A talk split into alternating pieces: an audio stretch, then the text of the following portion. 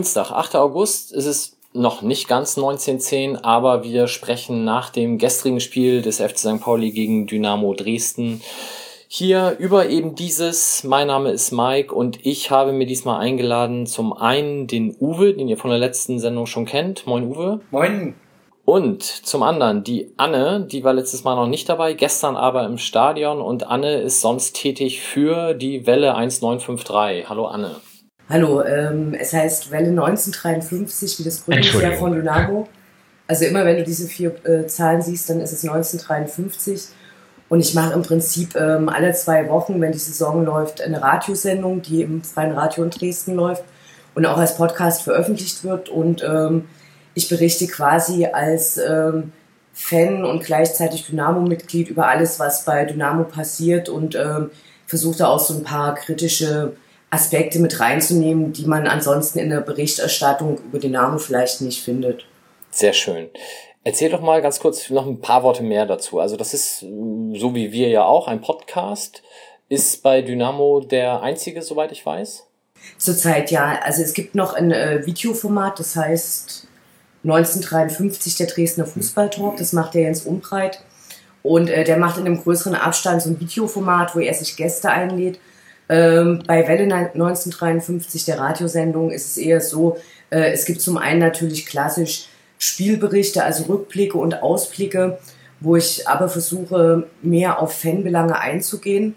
Also die Sachen drumherum, die auch interessant sind, weil ein Fußballspiel im Fernsehen ja auch was anderes ist, als wenn du auswärts fährst oder ähm, zu Hause den Support miterlebst.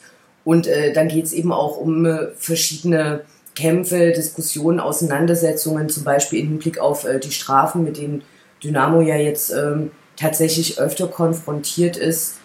Ähm, genau, das sind so ein bisschen die Sachen, mit denen ich mich da beschäftige. Sehr schön. Und im Gegensatz zu den meisten anderen Football, Fußball-Podcasts, wie du schon sagst, gibt es das auch im Radio. Wie kam das zustande? Ähm, ich kenne ein paar Leute, die bei Colorado, das ist eben das Freie Radio in Dresden, äh, auch Sendungen machen und ähm, habe denen das Konzept vorgestellt. Die fanden das interessant. Ähm, für mich war es eine gute Entschuldigung, alles auswärts zu fahren und es auch ähm, allen anderen in meinem Umfeld dann eben klar zu machen, dass es eben jetzt eine andere Priorität hat. Und die fanden das Konzept, wie gesagt, gut und ähm, haben dann quasi das Okay gegeben und freuen sich, dass sie eben da auch äh, was über Dynamo Dresden im Programm haben, äh, obwohl ein freies Radio sicher in anderen ja eine andere Bewertung hat, auch in politischer Hinsicht, als eben Dynamo Dresden leider oft erfährt. Ja, okay. Aber ihr seid äh, nichtsdestotrotz komplett unabhängig vom Verein. Also du machst das, was du da machen möchtest und dir redet da auch keiner rein. Genau. Sehr schön. Ja, dann fangen wir vielleicht mal mit Uwe an. Wie hast du denn gestern das Spiel verfolgt? Ja, wir haben uns ja äh, vor dem Spiel schon unterhalten und du hattest mich ja auch gefragt, äh, was so meine Erwartungen und oder Befürchtungen sind. Und ich habe ja gesagt damals schon, dass ich ähm, na, natürlich mich über den Sieg immer freue, aber dass ich äh, so realistisch bin, dass ich mit äh, im Unentschieden da sehr gut leben kann. Nun ist es genau dazu gekommen und ähm, ich muss mich da allen, die sich jetzt in den letzten Stunden schon dazu geäußert haben, äußern, dass ich natürlich prinzipiell der Meinung von Eduard Geier bin, dass meine Mannschaft immer den Sieg verdient hat aber trotzdem ist dieses Unentschieden völlig okay. Und ähm, aufgrund der ersten Halbzeit und sage ich mal vor allem den, äh, die ja klar für Dresden gesprochen hat, äh, viel deutlicher, als ich das erwartet hatte. Aber dann äh, der zweiten Halbzeit, die dann doch eher in Richtung St. Pauli lief, äh, geht das schon okay. Und ich denke, mit vier Punkten stehen ja beide Mannschaften am Ende ganz gut da. Ja, ich denke, das kann man so festhalten, auch wenn wir das natürlich in der Bewertung vielleicht äh, gerne auch mit sechs Punkten auf unserer Seite gesehen hätten, aber unterm Strich geht der Punkt nach dem Spiel wirklich in Ordnung. Du hast es dann am Fernseher verfolgt? Ich ja. Ähm, wie macht Sky jetzt die Rundumbetreuung bei der zweiten Liga? Ist das äh, immer noch so sträflich wie in der letzten Saison oder haben sie jetzt, weil sie das jetzt exklusiv machen und nicht mehr Sport 1, ein bisschen aufgepeppt? Also äh, die Vorberichterstattungen sind nach wie vor nur 15 Minuten. Das finde ich bei äh, schon sehr spärlich. Also da kann man, denke ich mal, deutlich mehr machen, zumal ja beide Mannschaften noch für eine Vorberichterstattung mehr hergeben würden. Und äh, ich sage mal, wenn man da 30 Minuten auch mit historischem Bildmaterial kriegt man da, denke ich, dicke voll. Aber offensichtlich äh, spart man dort an der Stelle oder will zumindest nicht mehr Geld ausgeben als früher. Keine Ahnung. Äh, von den Kommentatoren her war das ganz okay. Sie waren nicht immer ganz namenssicher.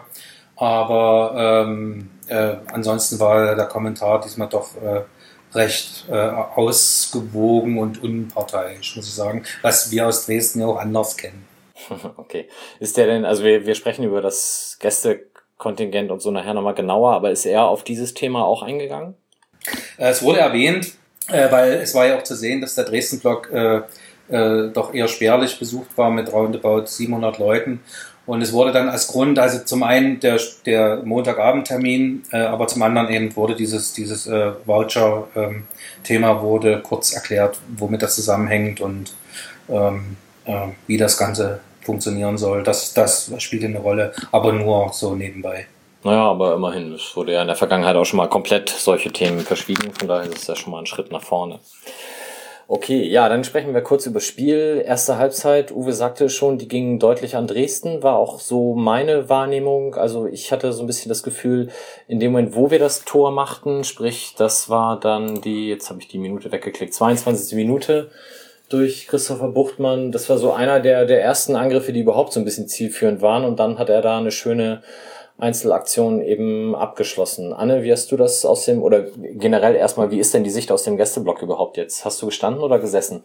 Äh, ich habe gestanden, relativ weit vorne. Dadurch äh, war das Tor nicht so, also du kriegst natürlich, wenn du im Stadion stehst, nicht halb so viel mit, wie wenn du vom Fernseher sitzt und schauen kannst, ist es jetzt wirklich ein Abseits, ist es so. Äh, die Tore, die wir sehen konnten, sahen alle gut aus.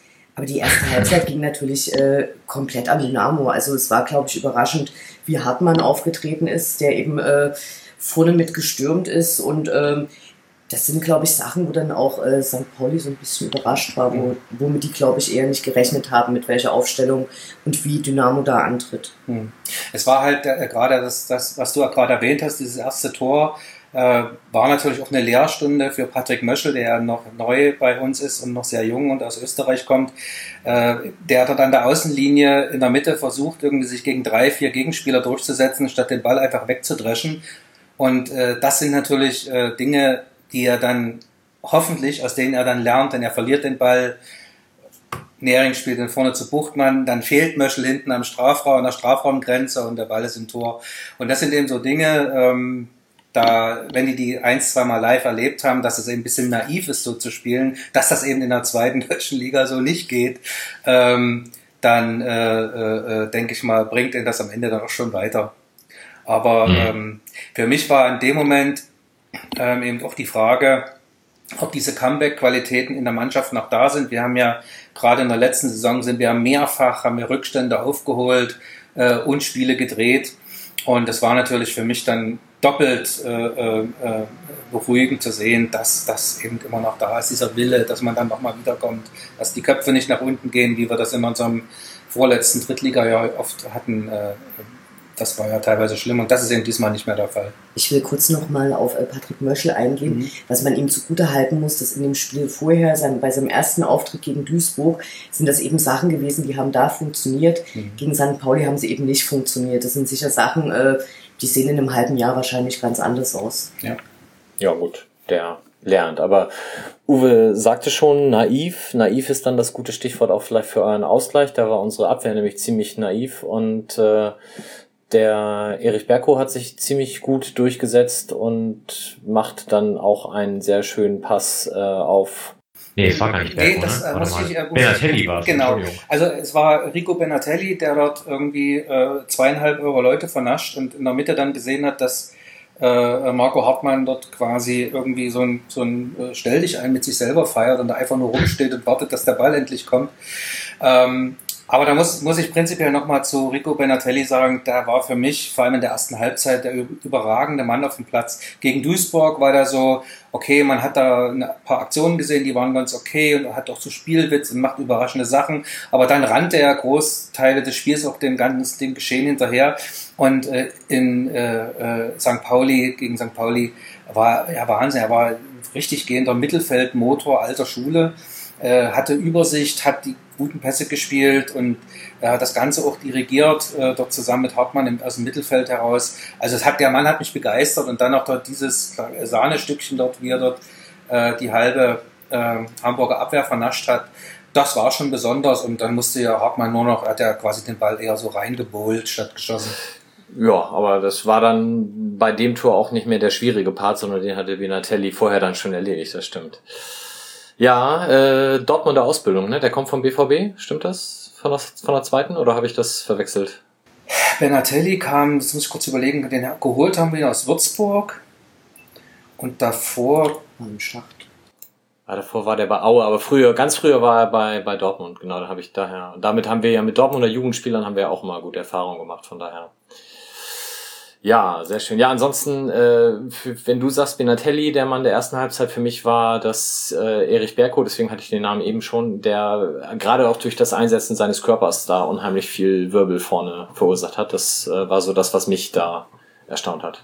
Ja, der hat eine wahnsinnige Entwicklung gemacht. Der hat, ähm, als er bei Dresden angefangen hat, war der gut mit dem Ball und sobald äh, Gegenspieler kam, äh, hat man immer so ein bisschen Angst um ihn gehabt, weil er eben auch so ein bisschen so ein, so ein Zarter war und äh, wie der sich entwickelt hat, ist Wahnsinn. Mhm. Also äh, da freut man sich, wenn die Gegner ankommen und Erik Berko fängt an. Ja. Was halt die Schwäche war bei uns im Spiel, wir hatten eigentlich mit, mit Möschel und Berko eine gute Flügelzange und äh, auch dann dieses ganze Dreieck, Benatelli, Kreuzer, äh, äh, Möschel auf rechts, äh, kamen ja mehrere gute Zuspieler nach innen, nachdem die sich durchgesetzt haben. Aber man hat eben gemerkt, dass wir doch einen relativ unerfahrenen Mittelstürmer vorne drin haben, der äh, dann im Prinzip überall mal sich an der Strafraumgrenze rumgelaufen ist, aber nicht in der Box, wo er eigentlich hingehört.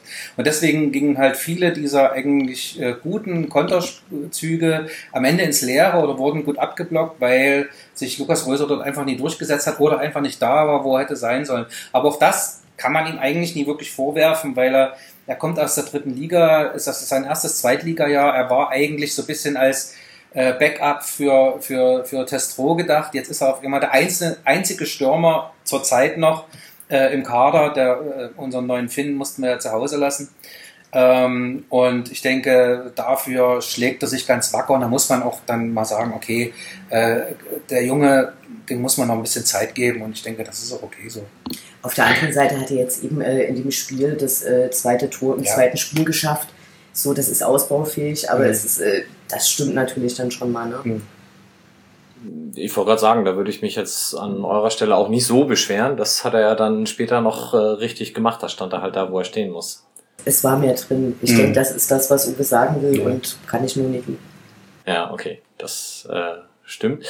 Dann kamen beide Teams aus der Pause. Das tastete sich so ein bisschen in beide Richtungen ab und dann hatte ich so das Gefühl, dass wir so zwischen der 50. und ja, bis zum Ausgleich eigentlich, so die 20 Minuten, die gehörten dann uns. Ich hatte auch das Gefühl, dass es auf den Rängen dann so eine Wechselwirkung sich entfaltete, dass da auch das Stadion deutlich lauter und präsenter war und man das eben auch auf den ähm, auf dem Grün dann merkte. Es gab so zwei, drei Situationen, wo wir schon gefährlich waren, insbesondere Mölle Dali, der da ziemlich viel Wirbel hatte und zweimal sich dann auf rechts durchtankte. Und dann eben die Führung durch Christopher Buchtmann, der ja, ich weiß gar nicht, im Fernsehen wurde dann nachher wohl gesagt, er war abgefälscht. Ich glaube, der hatte einfach nur einen ganz blöden Drall. Und dadurch äh, sah Schwäbe dann ein bisschen unglücklich aus, war aber einfach auf dem falschen Fuß erwischt. Ja, also der war auch nicht abgefälscht, habe ich auch nicht so gesehen. Und äh, Schwebe sieht ein bisschen blöd aus, aber er kann nicht dafür. Erstmal geht der Ball durch mehrere Beine, er sieht ihn relativ spät und äh, er geht schon dahin, wo der Ball normalerweise hingeht, aber ist von Buchtmann einfach super geschossen, äh, dass das Ding sich dann nach links dreht. Das ist dann einfach Pech. Das ist, äh, da kannst du nicht dagegen machen. Mhm. Also mhm. da muss man ja auch äh, dagegen sagen, dass halt äh, Schwebe vorher zweimal wirklich überragend gehalten hat. Also da hätten wir auch schon äh, da schon ein Tor hinten liegen können. Und insofern äh, gebe ich da Schwebe überhaupt keine Schuld. Ja, insbesondere der zweite Schuss von Mölle-Dali, den er quasi aus dem langen Eck dann rausfischt, der war ziemlich stark gehalten. Anne, wie viel Geld hättest du in der 69. nach dem 2 zu 1 noch auf den Punktgewinn von euch gesetzt? Äh, ich bin prinzipiell immer eine sehr pessimistische Person, damit ich hinterher äh, mich besser freuen kann und wenn es nicht klappt, dann äh, auch nicht so enttäuscht bin. Ähm, aber ich war natürlich total glücklich, dass es noch kam. Ich habe danach aber auch so ein bisschen geschwankt, weil ich eben eigentlich auch dachte, es wäre Zeit gewesen, endlich diesen äh, Fluch da zu brechen und endlich auch in Hamburg zu gewinnen und drei Punkte mitzunehmen. Was ihr immer noch nicht geschafft hat, das stimmt. Ja, und, und das, äh, das Ding ist, in der letzten Saison hat Dynamo da äh, bei mehreren Spielen solche Serien unterbrochen. Also ich glaube, das erste Mal auswärts in Bielefeld. Mhm gewonnen, äh, in Hannover, glaube ich auch. Das war auch das erste Mal, das erste Mal nach 20 Jahren im Schacht. Mhm. Und dann dachte ich, äh, also als es dann eben gestern so ein schönes Spiel war, dachte ich, da wäre mehr drin. Und dann hätte ich mir auch gern diesen äh, Kunstdruck gekauft, den äh, ihr da rausgegeben habt, mit äh, Dynamo äh, zerlegen. Und hätte mir das dann äh, von den Torschützen unterschreiben lassen. Das ist, also ich finde es schade, dass das nicht geklappt hat, aber ich bin natürlich total glücklich, dass es eben eigentlich so gut ausgegangen ist. Mhm. Also dass es ein wesentlich äh, schöneres Spiel von Dynamo war als eben gegen Duisburg noch. Man, man muss, äh, wenn man auch den Ausgleich sieht, einfach äh, ist es ein gutes Beispiel, was Uwe Neuhaus einfach wirklich für ein Trainerfuchs ist. Weil ich habe echt gedacht, als, als, als Hartmann runter musste, weil es nicht mehr ging und er bringt äh, mit Florian Ballas noch einen Innenverteidiger, da habe ich im ersten Moment gedacht, was, äh, wo soll denn jetzt Ballas hin? Äh, aber nee, er zieht dann eben den vorherigen äh, Innenverteidiger Janik Müller auf die 6 vor, als offensiven, äh, äh, eher offensiv ausgelegten Mittelfeldspieler. Und der bringt mit diesem Pass, der ja, also zwischen den zwei St. Pauli-Spielern, da hätten ja keine drei Zentimeter mehr gepasst, dass, dass der Ball da durchgeht. Und äh, das Ding bringt dann eben, diese Entscheidung, Janik Müller dort vorzuziehen, bringt dann eben letztendlich oder ist Teil äh, äh, des, des Ausgleichstreffers gewesen. Und äh, das, da muss ich auch sagen, mit dem Torwart, ja, es sieht aus wie ein Torwartfehler, aber Philipp Heise hat einfach einen Zug auf dem Schuh. So ein Ball aus irgendwie 14 Metern, den muss man, den muss man erstmal abwehren, geschweige denn festhalten. Und dass dann Möschel halt einfach nur dasteht und sich dann mal richtig reinkniet, um mal im Bild zu bleiben, äh, ist dann natürlich umso schöner für uns gewesen. Aber so ein, so ein Schuss festzuhalten, ist schon wirklich schwierig.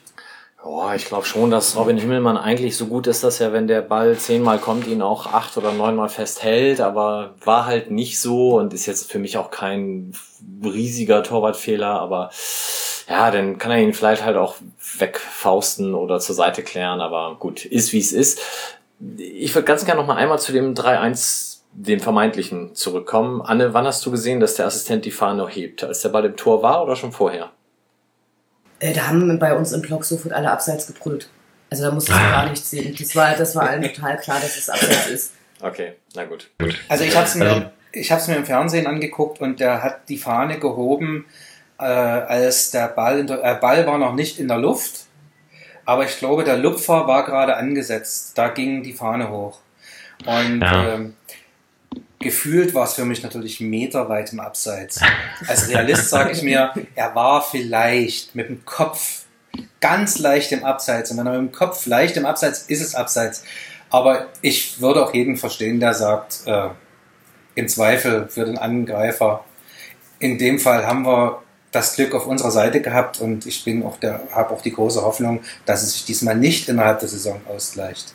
Ja, also wir, wir können uns sicherlich darauf einigen, dass es eine sehr, sehr enge Entscheidung war und ähm, im Zweifel, also ich bin jetzt ja selber seit einiger Zeit Schiedsrichter, im Zweifel hat der Assistent das dann auch das Recht, das so zu entscheiden und der muss das ohne Zeitlupe machen und wenn er das so sieht, dann ist das halt so, auch wenn das in dem Fall dann zu unserem Nachteil war.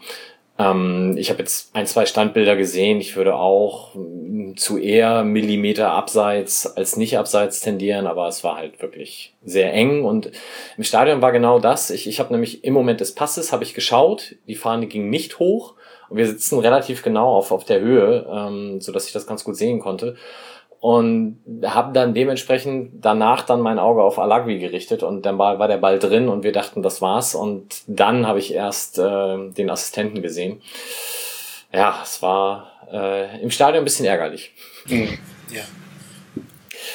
Gut, ja, dann fiel, wie gesagt, euer Ausgleich durch Lukas Röser, zweites Spiel, zweites Tor, alles richtig gemacht. Und danach war das Spiel dann, glaube ich, auch durch. Also ich habe danach nicht mehr das Gefühl gehabt, dass eine der beiden noch ein Tor machen würden. Wie war es für dich, Anne? Ich, ich habe immer Angst bis zum Schluss. Also, okay. Aber ich, ich fand das genau so, wie du es gesagt hast. Es war dann noch äh, also äh, viel Kampf, viel Krampf, auch im Wortsinne äh, und, äh, und noch ein paar Wechsel, aber ich denke, es wollte niemand mehr mit der Brechstange das Ding jetzt irgendwie erzwingen. Zumindest hatte man nicht den Eindruck. Und ich fand es eigentlich auch über das, äh, auch wenn es zwei sehr frühe gelbe Karten gab, für jede Mannschaft eine, fand ich es nicht, äh, nicht überhart. Ich meine, beide Mannschaften wollten ja auch was. Ich fand das schon alles war irgendwie im, im äh, war schon sehr im Rahmen. Es gab ja, glaube ich, relativ wenige Karten und ich, ich fand dann auch am, am, am Schluss war das dann eher noch so, naja, zumindest will jetzt hier keiner verlieren. Ja, ich denke auch, da waren beide dann äh, mit dem Punkt sicherlich glücklicher, als sie es mit der Niederlage wären, wie man es natürlich immer ist, aber ich glaube, da war dann beiden der äh, Spatz in der Hand wahrscheinlich lieber als die Taube auf dem Dach. Ähm, ja, dann, dann kommen wir vielleicht zu dem Thema, was zumindest aus Fansicht das vielleicht viel spannendere ist, nämlich die Gästeticket-Problematik. Vielleicht ich fasse das einfach nochmal ganz kurz aus, aus Sicht des Externen zusammen und Anne, korrigiere mich dann gerne, wenn ich irgendwie Quatsch erzähle. Ähm, der Verein Dynamo Dresden hat wahrscheinlich auch auf Druck des DFB entschieden, dass es eben für dieses Spiel oder vielleicht auch für weitere Spiele keine Gästetickets normal gibt, sondern man sich nur als Vereinsmitglied um einen Voucher bemühen kann, den man dann eben vor Ort am Stadion äh, bei Dynamo-Mitarbeitern umtauschen kann gegen eine Gästekarte und dann auch unverzüglich den Block betreten muss, damit man die nicht noch außerhalb irgendwie tauschen kann. Das haben dann eben die ähm, größeren Fangruppierungen zum Anlass genommen zu sagen, den Scheiß machen wir nicht mit und dementsprechend war halt nicht wie sonst der Gästeblock immer ausverkauft bei Dynamo, sondern es waren nur Pi mal Daumen sieben, 800 Leute da. Ist das so im Groben das, wie es ist?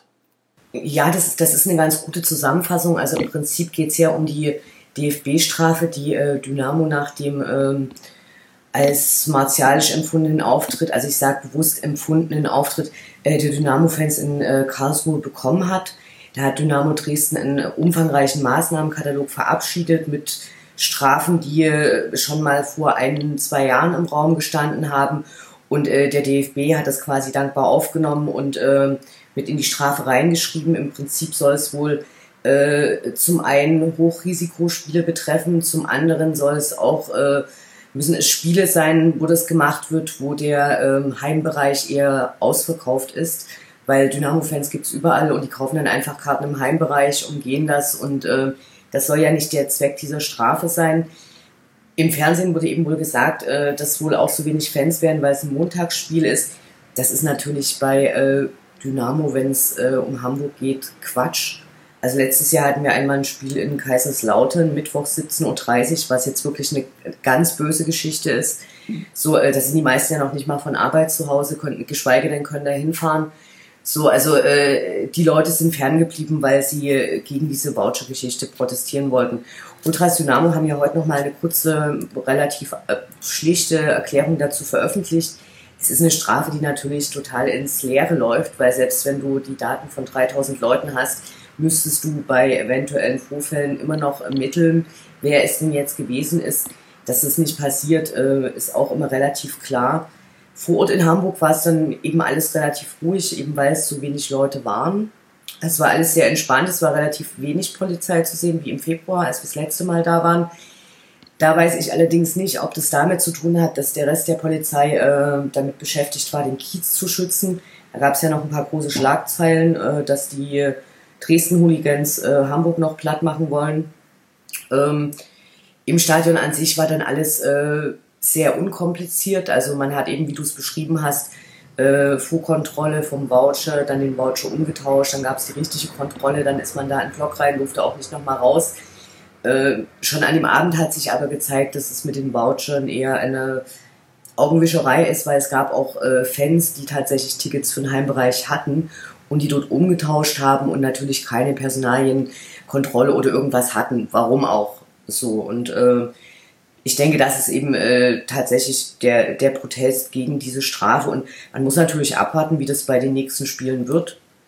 Ähm, UD hat ja angekündigt, das eben von Spiel zu Spiel entscheiden zu wollen und ich gehe zum Beispiel davon aus, dass am Freitag beim Pokalspiel in Zwickau das alles voll ist und ähm, gute Stimmung herrscht. Mhm. Was man vielleicht noch äh, ergänzen kann, was jetzt eher äh, nett war, aber eben auch fast schon so ein bisschen Standard, ist die Solidarisierung, die es ja innerhalb dieser Spielzeit äh, bei ganz vielen Vereinen gibt, die äh, Spruchbände gegen den DFB machen äh, und entweder auch den Krieg erklären oder zumindest äh, diese Wechselgesänge anstimmen, äh, scheiß DFB.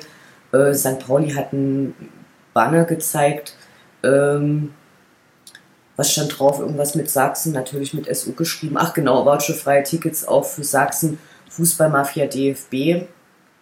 So, und ich glaube, dass das eher so das Ding ist, worum es geht.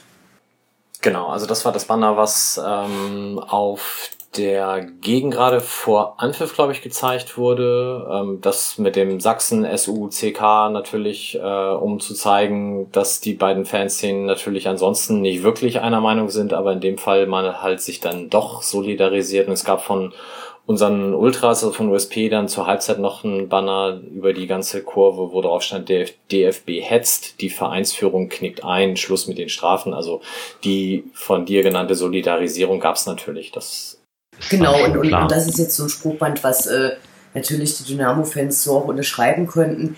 Ihr habt jetzt die nächsten Spiele auswärts Bochum, Regensburg, Darmstadt, Heidenheim. Du hast jetzt gesagt, UD entscheidet das von Spiel zu Spiel. Gibt es dafür eines dieser Spiele schon Ansagen oder, oder wird das dann immer erst kurzfristig entschieden, wie man sich da verhält? Nee, ich glaube, dass es immer erst kurzfristig kommt und es hängt ja vor allen Dingen auch davon äh, ab, wie die einzelnen Spiele dann äh, eingestuft werden. Und äh, als zum Beispiel Heidenheim kann ich mir nicht vorstellen, dass es das ein Hochrisikospiel sein sollte.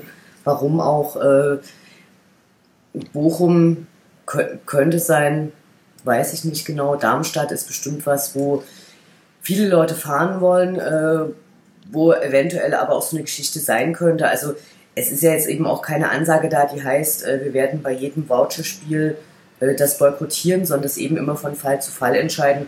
Also äh, das würde ich abwarten. Aber es ist eben, glaube ich, auch wieder deutlich geworden, was es für eine fragwürdige Geschichte ist. Ne? Es ist ein riesen Organisationsaufwand, es kostet, äh, die Leute sollen ihre Daten nochmal abgeben, äh, wo man auch sagen kann, naja, es dürfen nur Mitgliederkarten kaufen und das kann mir jetzt auch keiner erzählen, dass äh, die Tickets alle weitergegeben werden. Und selbst wenn man die Daten eben hat, müssten trotzdem noch der oder die Täterinnen ermittelt werden. Also das ist ein Schwachsinnsding und ähm, ja. Ja, der Verein hat jetzt aber auch noch nicht gesagt, wir machen jedes Spiel ein Voucherspiel, sondern auch das wird dann von Spiel zu Spiel vom Verein entschieden. Nee, ich glaube, dass das in, äh, in, in Absprache passiert und äh, nee, das wird nur bei Hochrisikospielen gemacht. Und da gibt es ja noch genug Spiele und, und, und eine andere Voraussetzung eben ist dafür, dass der Heimblock eben äh, mit großer Wahrscheinlichkeit Ach. ausverkauft sein wird. Ja. Und dann ist eben zum Beispiel Hamburg klar, da ist er eben fast immer ausverkauft, da ist es relativ schwierig an Tickets zu kommen. Und dann gibt es natürlich auch, äh, keine Ahnung, Ingolstadt, äh, wo du in dem Landstrich wahnsinnig viele Dynamo-Fans mhm. hast, die sich da alle Karten für den Heimbereich kaufen. Da wird es ganz bestimmt keine Voucher-Geschichte mhm. geben. Also wäre jetzt meine. Ja, ja. Alles, was irgendwie in Süddeutschland liegt, da, äh, wo, wo viele von hier ausgewandert sind, äh, da äh, zwischen München, Regensburg und die ganze Ecke, da wird es, denke ich mal, keine Voucherlösung geben. Gut, wenn ich den Spielplan so ein bisschen weiter schaue, das nächste, wo es dann vielleicht tatsächlich interessant werden könnte, weil es kommt dann noch Kiel, gut, da ist der Block halt so klein, dass es ohnehin schwierig wird. Düsseldorf und dann habt ihr im Dezember habt ihr dann ein Spiel in Aue, ich denke, äh, Entschuldigung, in, in, äh, in Berlin bei Union. Da haben wir die Problematik dann wahrscheinlich nochmal, wenn es bis dahin nicht geklärt ist. Denke ich auch.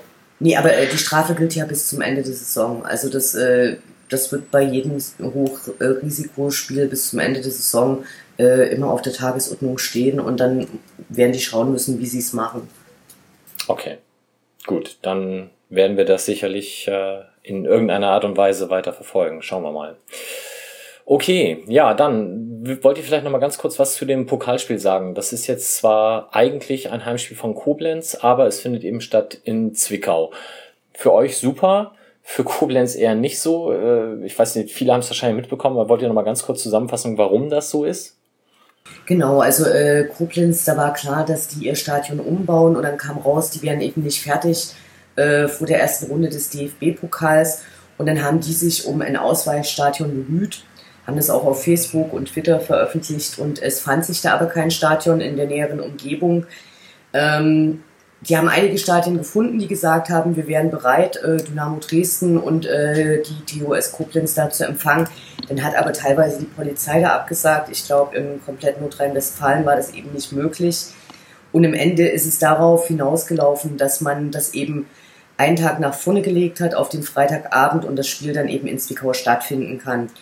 Für die, also zum Beispiel bei der Begegnung Würzburg-Bremen war das ja nicht möglich. Die spielen äh, jetzt in Offenbach. In Offenbach. In ja. Offenbach und die hatten ja lediglich eine Spielzeitverlagerung äh, von einer und einer Viertelstunde sich gewünscht, wo der DFB das abgesagt hat. Äh, in der Pressemitteilung vom DFB wurde dann auch so, also wo klar war, dass eben Dynamo gegen äh, Koblenz jetzt in Zwickau spielt, wurde die Verantwortung dafür auch so ein bisschen beiden Fans hinzugeschrieben. Die haben im Rheinland-Pokalfinale gegen Eintracht Trier da so ein bisschen Pyro gezeigt, also nichts Weltbewegendes. Wir hätten jetzt eher gesagt äh, Fußballkultur. Und äh, die haben jetzt natürlich wirklich die Arschkarte. Ne? Also an einem Samstag hätten die noch sagen können, na gut, jetzt sind es 430 Kilometer, äh, wir fahren das. Äh, Mannschaften in der dritten, zweiten Liga, die haben auch so weite Entfernungen. Und dann ist das eben ein kurzer Ausblick in die Zukunft. Jetzt ist es Freitagabend, was heißt, die meisten Leute müssen, wenn es überhaupt geht, einen Tag Urlaub nehmen. Dann muss man sich das leisten können. Äh, es gibt eine kleine Spendenaktion dazu von äh, Dynamo-Fans, ähm, die dazu aufrufen, dass man äh, spendet, damit die Koblenzer ähm, das so ein bisschen entlastet werden, was die Kosten für die Anreise angeht. Und ähm, ja, sportlich ist es, glaube ich, relativ klar bei dieser Pokalrunde. Wir wollen natürlich gewinnen. So jetzt Phrase, Phrase, Phrase, Phrase. Also man weiß es nicht, ob das klappt. Und ähm, wie gesagt, ich bin da eher pessimistisch, aber ich glaube, es gehen eigentlich alle davon aus. Naja, es, es, äh, auf jeden Fall wird Uwe Neuhaus nicht den zweiten Anzug schicken, denn äh, wir haben ja jetzt am Sonnabend noch ein Testspiel gegen in, Auer. Genau, in Auerbach, in Auerbach, direkt um die Ecke da Und ich denke, dass dort eher der zweite äh, Anzug spielen wird äh, und die, die ganz neuen, die jetzt sozusagen gerade noch gekommen sind. Und deswegen gehe ich mal davon aus, dass, äh, dass der Verein das schon so als wichtig ersieht, die zweite Runde zu erreichen, dass wirklich die, die, die, die beste Mannschaft, die besten Spieler dort gegen Koblenz auflaufen werden. Ja, weil wir haben ja da in der Vergangenheit auch mal schlechte Erfahrungen gemacht, wo wir ganz äh, bitter ausgeschieden sind gegen äh, Gersdorf. Nee.